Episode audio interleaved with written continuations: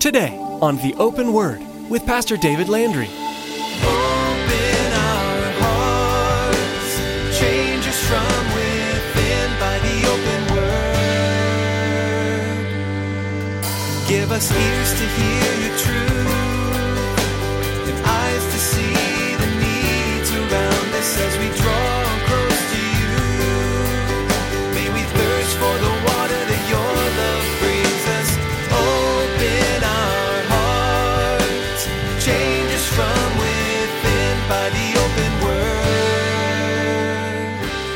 Paul is really trying to drive home is not the length of your hair, ladies.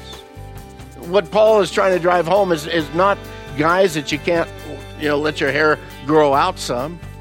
What Paul is trying to drive home is not the fact that ladies, you have to have a, a little veil or a little hanky over your head. What he's trying to drive home for each one of them, male and female alike, is that God is a God of order and there is spiritual authority, and that we need to be those that walk in submission to that kind of authority. In today's message, Pastor David questions our attitude about authority. Paul emphasized that God had placed order and authority over us. Paul was not trying to set rules on length of hair or head coverings.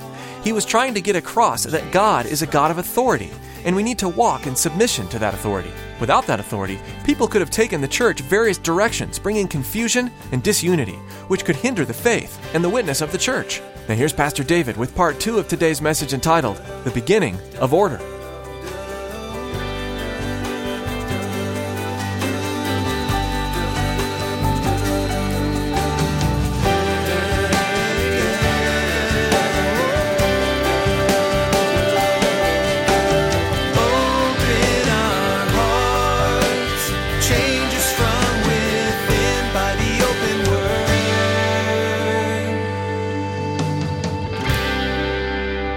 You have here a church body that's made up of Jewish and Gentile believers, both of them coming from dramatically different backgrounds and traditions. And you know what? Somewhere along this, this idea of head coverings comes up. Now, we're going to be looking at that in a moment. And as we look at that, we need to understand that, again, the time, the custom of the region of that day. Head coverings were normal, they were an expected part of the attire. In public, the women would be clothed, they would be covered in, in that time and in that culture, not too unlike in many of the Middle Eastern cultures, very similar to what uh, the Muslims wear, the, the hijab, the covering of the women. Not so much the veil that we see, but again, definitely the head covering and just the covering of the woman in a very modest apparel. The covering of the body, the portion that wrapped the head, that would have been normal. That would have been expected attire for the righteous woman. Perhaps not so much for the Greek or the Roman, but definitely for the Jew. And as the church came together, as it formed up, it apparently was the custom of the time for the woman to be covered, whether they were a Jewish believer or a Gentile believer. Now, in contrast to the Jewish tradition of the day, Paul tells them that the men were not to have their head covered, at least not during times of prayer or proclaiming of the word as they prophesied. For the Jew, the man would have taken, for within the Jewish custom, he would have taken the prayer robe, the talit, and put it over his head as he was praying. But for the Christian, Paul says, no, don't have a covering because Christ is your covering. Look what he says here. Let's read this scripture beginning in verse 4. Let man praying, or, or every man praying or prophesying, having his head covered, dishonors his head. But every woman who prays or prophesies with her head uncovered dishonors her head. For that is one and the same as if her head were shaved. For if a woman is not covered, let her also be shorn. But if it is shameful for a woman to be shorn or shaved, let her be covered. For a man indeed ought not to cover his head, since he is the image and glory of God. But woman is the glory of man. You see, that covering was again the, the symbol of the authority of over the woman, that the man, the authority over the woman. In verse 8, he says, For man is not from woman, but woman is from man. Nor was man created for the woman, but woman was created for man. For this reason, the woman ought to have a symbol of authority on her head, because of the angels. Now, we'll look at that because of the angels thing in a moment. There's at least a couple of different ideas here in reference to this statement about the women having their heads shaved or, or shorn. One idea is that in the pagan temple worship centers, they would have these women prostitutes at these pagan temples. And these prostitutes or immoral women, they would have literally their heads shaved or, or uh, cut real, real close to the skin, kind of a kind of a symbol of their lewdness. It was as though they were wearing a sign. And some feel that Paul was making that kind of a comparison. Lady, if you're not going to have your head covered, then you might as well have your head shaved at that point in time, is what they feel that Paul is saying. Another idea was that if a woman was caught caught in unfaithfulness, both in the Gentile as well as in the Jewish culture. Now, it, many times we think in the Jewish culture they'd be stoned. Well, not once you got out of Judea. Uh, they could do that in Judea, but when they came into other portions of the world, they couldn't do that. But they could still, again, uh, expose them publicly, physically expose them, as well as cut their hair, nearly shave their hair off. And again, in, in kind of a public embarrassment, public disgrace. It was quite a while for the hair to grow out, and so it was quite a while to remove that stigma of, of being caught in her actions of her unfaithfulness. So either way you look at it, Paul holds this very dim view of women uh, ministering in the church without this sign of submission of authority. And he also speaks about it being a sign of angels. And again, we'll get into that in a moment. Now, through the years in our church, we've had various ones come in that, that have looked at this and said, well, we ought to have a, the women ought to have a covering over their head during prayer time. We've had different ones at different times. Some that were very aggressive about it, some that were very quiet about it. They just put a, a little uh, handkerchief or something over their head, or maybe they'd have a little shawl and they'd put it over their head while they were praying because they took this as a, something that, again, was applicable for today. And we'll look at this in a moment. There were others that came in and said, well, because you don't have it on your hair, or because you've cut your hair short, you know, that's a, that's a bad sign. Again, looking at these things and suddenly bringing this in a very literal sense, you know, into today's culture, into today's ways. And again, that was wrong too. When we look at this, we need to understand the time, the culture, everything that was happening at that point in time. When he speaks about the angels, you need to understand the angels of God knew what it was to move and to act under authority. The angels understood that. The angels didn't move outside of the authority and again, the, the layers of authority that we know that are within the angelic realm. They also knew what would happen when that authority was circumvented or when you moved outside of that authority. They remembered the events of Lucifer, again, who fell because he wanted to ascend up on high. And, and literally, he was kicked out of heaven because, again, of his pride, because he wouldn't submit to the authority. And as the women would wear their head coverings, it was a submission to the authority God had put in place even before the creation of man because it was already in God's kingdom through the angelic beings. Now, again, before you get upset about this whole thing about the order of God and women's submission to men, Paul makes it very clear the importance of both men and women in the order of God's kingdom. Look what he says in verse 11. He says, Nevertheless, don't forget, neither is man independent of woman, nor woman independent of man in the Lord. So there is this, again, there is this great equality. There is this great working and moving together within the body of Christ. But yet, even within that, there has to be some sort of order. Because again, God is a God of order and not disorder. Now, we could fight against it all day long. And I know that some, you know, have tried to fight against it. But I guarantee you, you bring conflict into your own life. Because again, it comes against the very order that God has placed. We don't need to try to, to, to explain it all, but we do need to come to the fact of understanding, Lord, that, that is your order. He says, uh, again, each just as each one of them are, in, are not independent from each other. Verse 12 says, For as man came, or for as woman came from man, even so man also comes through woman, but all things are from God. the very beginning in Genesis, God created Adam. And again, in that whole process of things, God says everything was good until it came to the singleness of Adam.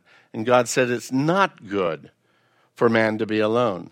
And then he created Eve, again, from the side of Adam. And just as was shared here not uh, too many weeks ago, came from his side, not from his head to reign over him, not from his feet to be trampled do- down by him, but from his side to be nurtured and cherished by him we look and we understand that, yes, Eve came from man because it was not good for man to be alone. God gave authority to the man in that situation, but in the same time, man comes through woman. Each one of us that each one of us men that are here, if it wasn't for the women, we wouldn't be here. Amen. Amen. Amen. Okay. So again, not only equality, but this need for each other within the whole cycle of life. Now, Paul moves on to in an explanation really that comes from nature itself. He says, Judge among yourselves. Is it proper for a woman to pray to God with her head uncovered? So he's still with this head covering thing. Does not even nature itself teach you that if a man has long hair, it's a dishonor to him? Now, let me stop right there. Looking around, looking around. No. All, all of you guys have short haircuts. What's up with that? How long is long hair? I mean, really and truly, we, we read this and we think, well, for, for a guy to have hair over his ears, is that long? To his shoulders, is that long? What, what is long hair? Well, there, it, it's interesting, even in the culture of the time that Paul was writing, in the variety of different cultures there was just kind of a standard of, of men's hair versus women's hair. Again, men didn't have long flowing hair. Remember the story of, uh, uh, I believe it was Absalom that was, uh, again, running uh, on the mule, and because of the length of his hair, he, he got caught in a tree branch, and because of that, David's man was able to catch up to him and kill him. Just by, by nature, generally speaking, men's hair is shorter than women's. That's what he's bringing out here. That whole idea of does not nature itself teach you that if a man has long hair, it's a dishonor to him? Verse 15. But if a woman has long hair, it's a glory to her, for her hair is given to her for a covering. We live in such a different culture today. We live in such a different direction today. Is it right for a woman to have long hair and for a man to have short? Yes. Is it right for a woman to have shorter haircut? Yes, I don't think that it's any problem. And we're going to look at this in a little bit as Paul kind of wraps this whole thing up. He's speaking about within that culture at that time, there was a definite difference that was going on in, again, how uh, women presented themselves, how men presented themselves. And this is what he's speaking about. And this is what he's trying to bring home to this church in Corinth. He's trying to bring home to them this understanding, uh, again, of the authority that God has placed. That again, for the women, if they're going to minister within the church, and it's interesting, he does speak about women speaking in the church, women praying in the church. And there's some churches that say, no, women don't speak, women don't pray, women don't do anything in our church. But that's not what the word says. The word says there, she has to be submitted to, or there has to be that authority over. She just doesn't come and speak on her own. This is what Paul is trying to bring out here. Again, the order of God's plan and purpose. Even within, as I said, as far as the length of the hair, even within the Greek and the Roman culture, as well as within the Jewish culture, outside of maybe being uh, taking a Nazarite vow, they, they all followed the same custom. The, the women had longer hair, the men had shorter hair. It was the time, it was the custom of the day. And here in our Western culture, things are different, and they have been for decades. So, was this a command of God for all the church for all times? Again, it's interesting to listen to different people's take on this thing. It's interesting to see how adamant some people are on these things. And yet, what Paul is really trying to drive home is not the length of your hair, ladies what Paul is trying to drive home is, is not guys that you can't, you know, let your hair grow out some.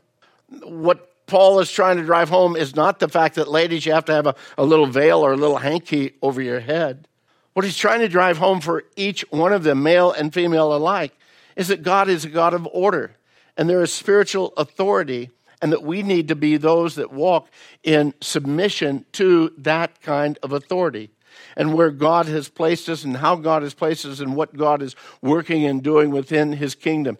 Because we're going to see within this church in Corinth in particular people that are going every direction. Why? Because, well, I believe the Lord has told me to do this. I believe the Lord has told me to do this. I believe, that, remember, as he gets on into chapters uh, 14, he says, man, the prophets, you know, everybody with the gift of prophecy starts speaking all the time. And yet, the, the one who is a prophet, man, he has authority over that, that, that spirit of the prophet. He doesn't need to just speak. And again, that this is the whole confusion that was going. There was no order. There was no real line of authority within this church. Let me ask you, can a man pray with his head uncovered? Paul says, if you're a man, you need to pray with your head uncovered. So, can a man pray with his head uncovered and still pray in vain? Absolutely. Just because I don't have my head covered. What about for a woman? Can a woman pray with her head covered and still pray in vain? Absolutely. So again, it's not these physical things. Though Paul was using these physical things to try and drive home the message and the understanding for them, we need to understand, man, Paul is actually digging much deeper than just this idea of a veil or just this idea of the length of our hair. These are lessons uh, that, that we need to learn. And, and Paul continues on throughout the end of this chapter and on into the next few chapters. Now, Paul kind of wraps this one section up here in verse 16.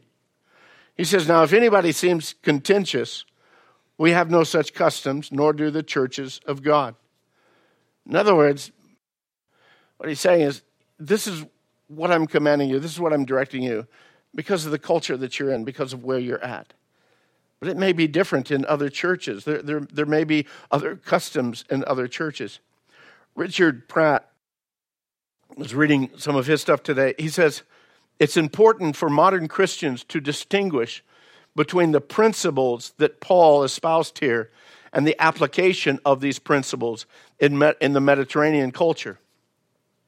The apostle was concerned that men honor Christ and that wives honor their husbands by their behavior in public worship.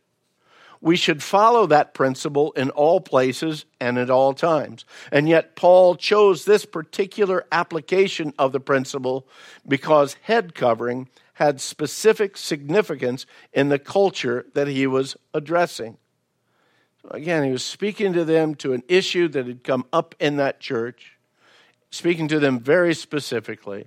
And no, I do not believe that, ladies, you need to have your, your uh, a covering over your head if you're teaching, if you're speaking, or if you're praying within the church.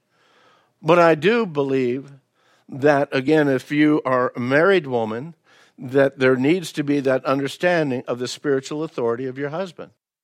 Gentlemen, the greater responsibility, though, is your recognition of Christ's authority over you and that you must be submitted to Christ in all things. How easy it is for us guys to say, woman, submit. Okay? I mean, I read that all over. It says, woman, submit, woman, submit. But you know what? The word first speaks to me to submit and to, again, honor Christ in my life. And so when I'm honoring Christ in my life, when I'm submitted to the will of Christ in my life, my wife is submitted to the, my leadership within the home, guess what? Our home is going to go a whole lot smoother. Does that mean that everything that I do is going to be absolutely perfect and right all the time? Eh? Yeah, yeah, yeah. No, it doesn't, does it? It means that, you know, but is that going to be my wife's responsibility? No, that's my responsibility before the Lord. It's just like when we raising our children, and our children are under our authority. We tell our children to do a certain thing. Who is the responsible party at that point in time? The adult. The parent is. And so, again, it works in the same way. Now, he moves on here in, in reference to the, the actions as the body comes together, this whole idea of spiritual authority in other areas. That, that was only one issue. But that idea of humility, that submission to one another, was an area that this church in Corinth continued to fail at miserably in so many ways. Look here as, as he gets into verse 17. Now, in giving these instructions, I don't praise you, since you come together not for the better, but for the worse. Wow, that's not very nice, Paul. But that was the problem with the church. They were coming together, but not under the for the right reasons. Listen to what he says, verse 18. For first of all, when you come together as a church, I hear that there are divisions among you, and in part, I believe it. Remember, this is one of the first things that he dealt with here in 1 Corinthians. You come in, you've got these different cliques going on. I'm of Apollos, I'm of Paul, I'm of Cephas, I'm of, I'm of Christ. And he says, man, these divisions bring conflict within the body.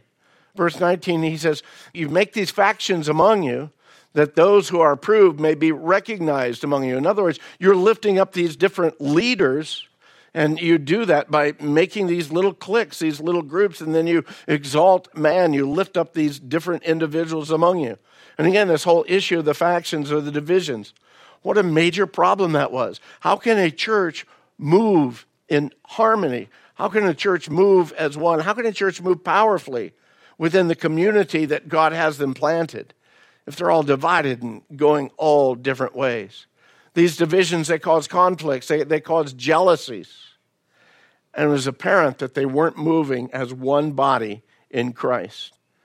He goes on even in, in the actions of their worship together. Look at verse 20.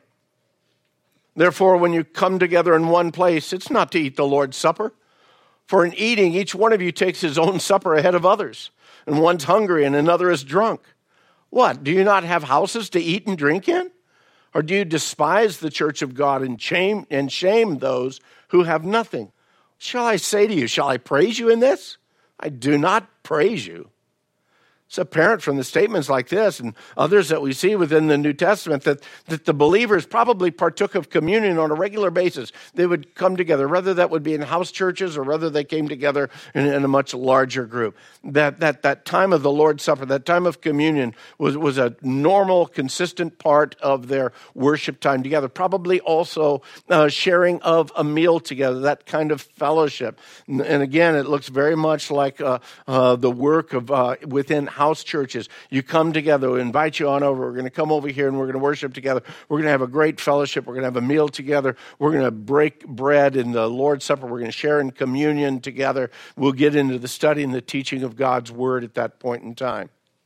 So as they came together, the problem was more than coming to these meetings with, with uh, too many of them, I'm sorry, too many of them were coming to these meetings kind of ahead of time not because they wanted to get there and, and, and pray for the meeting, not because they wanted to come and so much fellowship with other believers. They, they were coming because they knew that there was food and drink at the meeting. And so they would come and they'd get there early and they'd, they'd start slamming it down. And by the way, I don't think it was grape juice that they were drinking because I think you'd have to drink a whole lot of grape juice to get drunk. He says, You guys would come and one's hungry and another's drunk. Why? Because they'd come into these houses and they just either gorge themselves, and by the time the other guys got there, there was nothing left. This wasn't an attitude of humility toward each other. It was an attitude of gluttony. It was an attitude of division. All of this was going on, again, in the name of the Lord. They would say, No, we're coming together for worship time together. But no, they weren't. They were coming together for absolute personal reasons, for reasons of pride.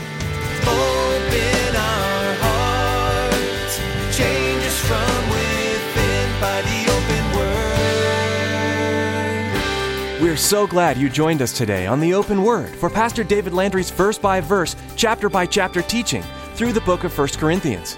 You can find more messages from Pastor David and information about the Open Word by visiting our website, theopenword.com.